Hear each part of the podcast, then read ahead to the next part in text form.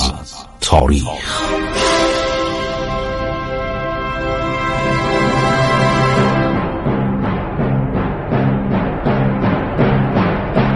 کاری از گروه جوان و اندیشه رادیو جوان.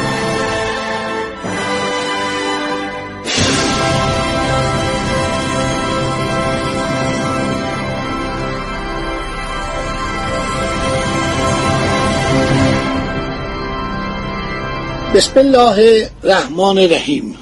به نام خداوند بخشاینده مهربان.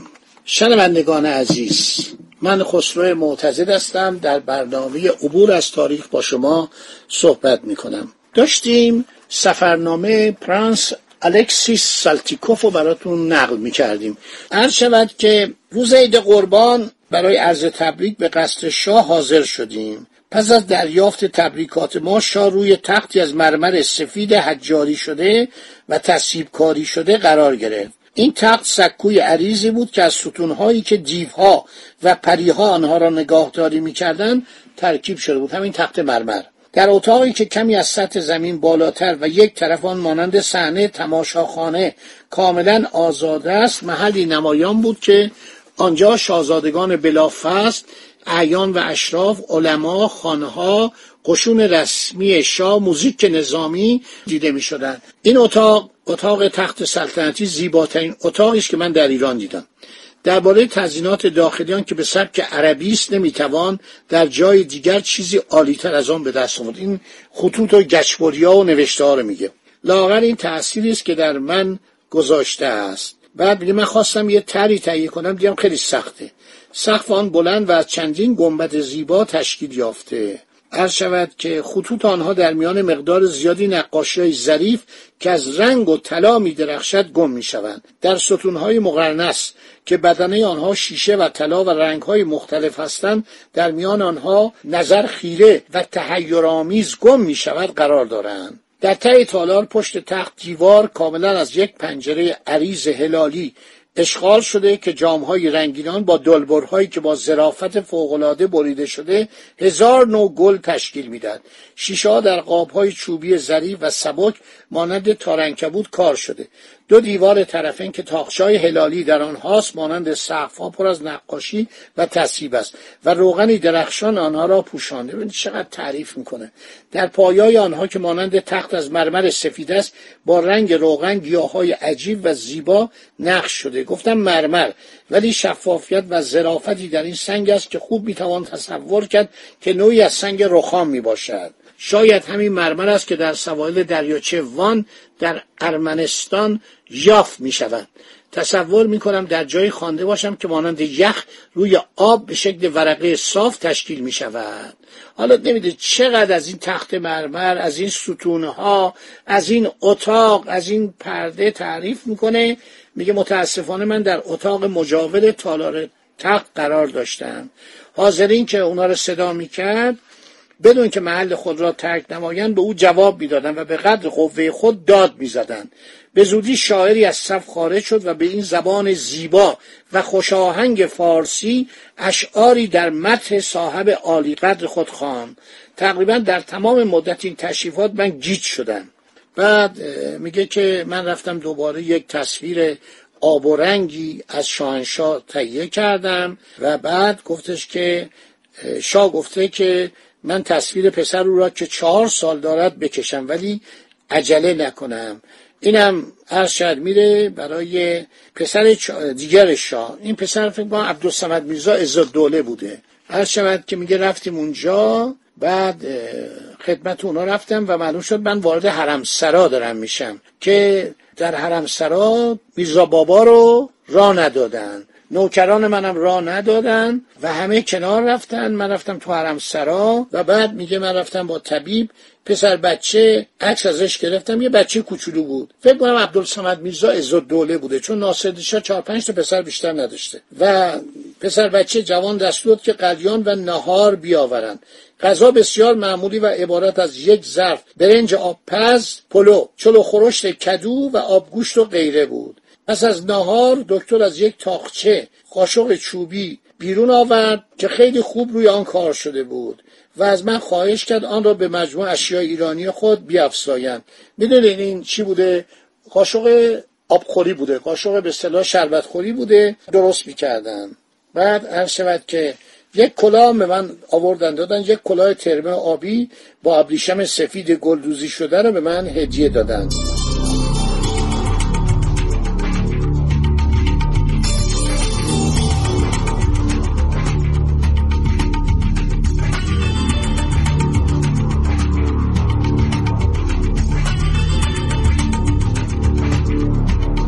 ما در اونجا به حضور میرزا نایب السلطنه کوچک که مزین به جواهر سنگین بود و پشت خود را به متکای بزرگ داده بود شرفیاب شدیم.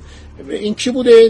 به صلاح میرزای عباس میرزا ملکارا نایب السلطنه. بعد میگه ما خدمت نایب السلطنه رفتیم و این می‌خواست نقاشی کنه و چند بار از لله خود خواستار شد که کپکی برای او بکشد.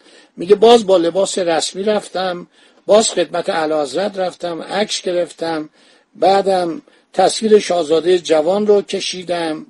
بعد خیلی جالب نوشته بود شاه منتظر من بود تصویرش رو بکشم. بعد یک کمیشون تأخیر کرده بودم محمد شاه با لباس نیمه جدید بسیار نامتناسب و بسیار زشت وارد شد.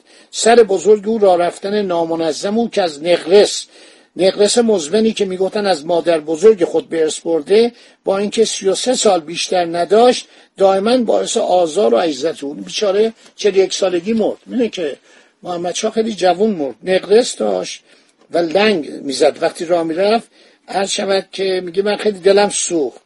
خیلی هم محزون بود چهره مهربانی به خودش گرفت با ادب. گفت بایستی جلسه را به روز دیگر بگذاریم. میگه من تصویر عرض شود که شاهزاده کوچک و عباس میرزا ملکارا رو به شاه تقدیم کردم. بعد خوشحال شد گفت تصویر رو در قصد بگذارم. بعد میگه سوار اسب شد و دور شد.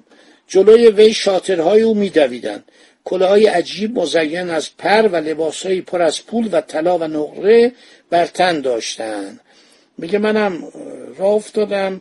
نوکرای شاه سینی های بزرگ پر از کلقند و همراه می بردن و مقداری کپک هم همراه داشتن به عنوان هدیه. من دستور دادم پاداشی در حدود هشت تومان یعنی صد فرانک به آنها بدهند. میگه زیاد خوششون نیامد بیافهاشون متغیر بود. یه نقاشی هم کشیده که شاه داره میره به گردش و یه عده اطرافشن.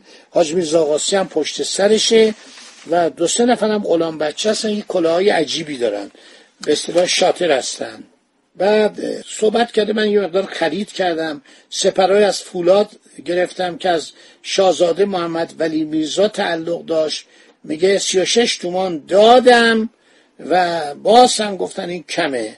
این مبلغ کمه. هر شود که من ناچار شدم که گفتم من نمی‌خوام. بنابراین این جالبه که کیقوباد میرزا یکی از شاهزادگان قاجاری بود چشمش هم مختصری چپ بود تصویر پدر تاجدار و مرحوم فتلیشا در اتاقش بود. اینم می‌خواست یه چیزایی به من بفروشه که من گفتم نمی‌تونم. بعد اون گفت من سپر به شما صد می‌خواست یه سپر به من بفروشه که نرسید. تا اینجا لاقل تهران به نظر من حرارتی معتدل هوایی ملایم و آسمانی همیشه صاف داشت. ماه دسامبر تا اینکه برف آمد و این آخرین امید مرا از بین برد. در زمستان مدت چندین هفته تهران و جلگاه های درها و کوهایش در کفن زخیم سفیدی پنهان شدند. در شهر عبور از کوچه به زحمت انجام می‌شد. کوچکترین گردش در خارج یک تصمیم شجاعانه بود. میگه این زمستان دیگه منو بیچاره کرده بود. ایوانسکی وابسته سفارت ما خیلی از من پذیرایی کرد. بعد میگه من دیگه خسته شدم برف بود و میگه می‌خواستم تهران رو ترک کنم در ماه فوریه. بعد میگه بازم رفتم سی یک ژانویه خدمت اعلیحضرت میگه شاه خیلی منو تشویق کرد نقاشه منو آوردم منو وادار کرد که از روی طبیعت آنها را تصحیح کنم. میگه باز هم گفتم قربان اجازه بدید که من از شما عکس بکشم نقاشی کنم.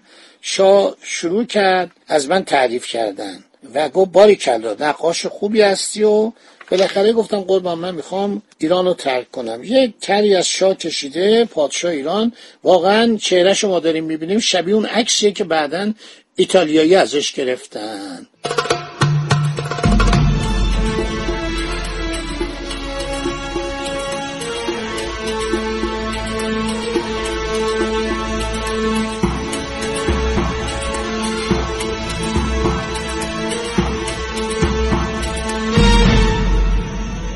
خب دیگه این میره به سفارت روس. یک اسب بزرگ لنگ با موهای کهربایی و دم سیاه رو آوردن به من تقدیم کنه که من تعجب کردم. بعد مهتر من که پهلوی اسب خود را می‌رفت قبول این اسب ناتوان رو در طویله جناب پرنس سالتیکوف من به سلا نمی‌دونم. میگه باز رفتن یه اسب دیگه آوردن. ببینید اینطوری بود. شام می‌گفت یه اسب عالی بدید. این وسط اینا از این دزدیا می‌کردن. اون اسب عالی رو مثلا نگه میداشتن میفروختن یه اسب لنگ و اسب بدی رو تقدیم می‌کردن. این مسائل همه اینطوری بود. هر شود که حاج میرزا هم خیلی ازش تشکر می‌کنه و اونم یک اسب براش میفرسته. بعد از طرف علازه دو تاق شال عالی که به هزار روب تخمین زده می‌شد و نشان آفتاب که الماس نشان بود با فرمان رسمی به من دادن. میگه از کلنل دوهامل فرانسوی با پنج نوکر که سوار اسب کرایه شده بودند و دو اسب دیگر که دهنه آنها را گرفت بودند تهران را ترک کردند یکی از اسبای دیگه علا بود سفید بود و دوم آن را رنگ قرمز کرده بودند یکی را خودم به هزار و دیویس فرانک خریداری کرده بودند نژاد ترکمن بود که آن را تکه مینامند. اسبی بدون یال بسیار زیبا بلند اما قدری پیر بود. خب دیگه حرکت کردن باران و میره تمام اینا رو می‌نویسه. خیلی جالب. همه نقاشی می‌کنه. نقاشیش اینایی که ما می‌بینیم سیاه قلمه ولی احتمالا رنگی بوده. بعد حرکت می‌کنه میره قزوین و بالاخره از ایران میره. باد خیلی شدید بوده برف خیلی شدید بوده. هر شود حرکت می‌کنه و میره به طرف روسیه که سفر سالتیکوف رو براتون داشتم می‌گفتم. خدا نگهدار شما. سفر سالتیکوف تموم میشه. حالا ببینیم چه اتفاقات دیگری میفته. محمد شاه می‌خواد هرات رو به ایران برگردونه و جنگ می‌کنه و افسران لهستانی و کنسیمونیش میان و عرض شود که متاسفانه این جنگ به جایی نمی‌رسه. یعنی انگلیسی ها که در ارتش ایران بودن میان کمک می‌کنن به افغان ها محاصره هرات که دفاع آن از داخل به وسیله پوتینجر افسر انگلیسی اداره می‌شد از خارج مستر مکنیل برای شکست و عدم موفقیت سبایان ایران از هیچ اقدامی فرو گذار نمی‌کرد به طول انجامید. باقی برنامه بماند برای آینده که این نکات خیلی جالب این جنگ هرات که باعث میشه هرات یکی از مرکزهای خراسان یکی از کرسی نشین های خراسان از ایران جدا بشه. و این بارها ادامه پیدا کنه زمان ناصر شام ادامه پیدا می‌کنه. ایرانیا هرات رو می‌گیرن ولی انگلیسی ها نیروی دریایی میرن جنوب ایران جنگ می‌کنن و ایرانیا شکست می‌خورن و هرات از ایران جدا میشه. خدا نگهدار شما با.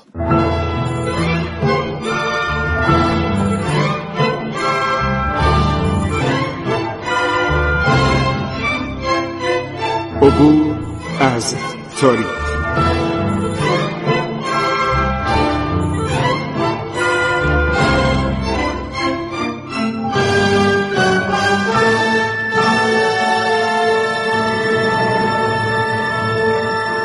ایران با شکوه. سرگذشت ایران ما به روایت خسرو معتزد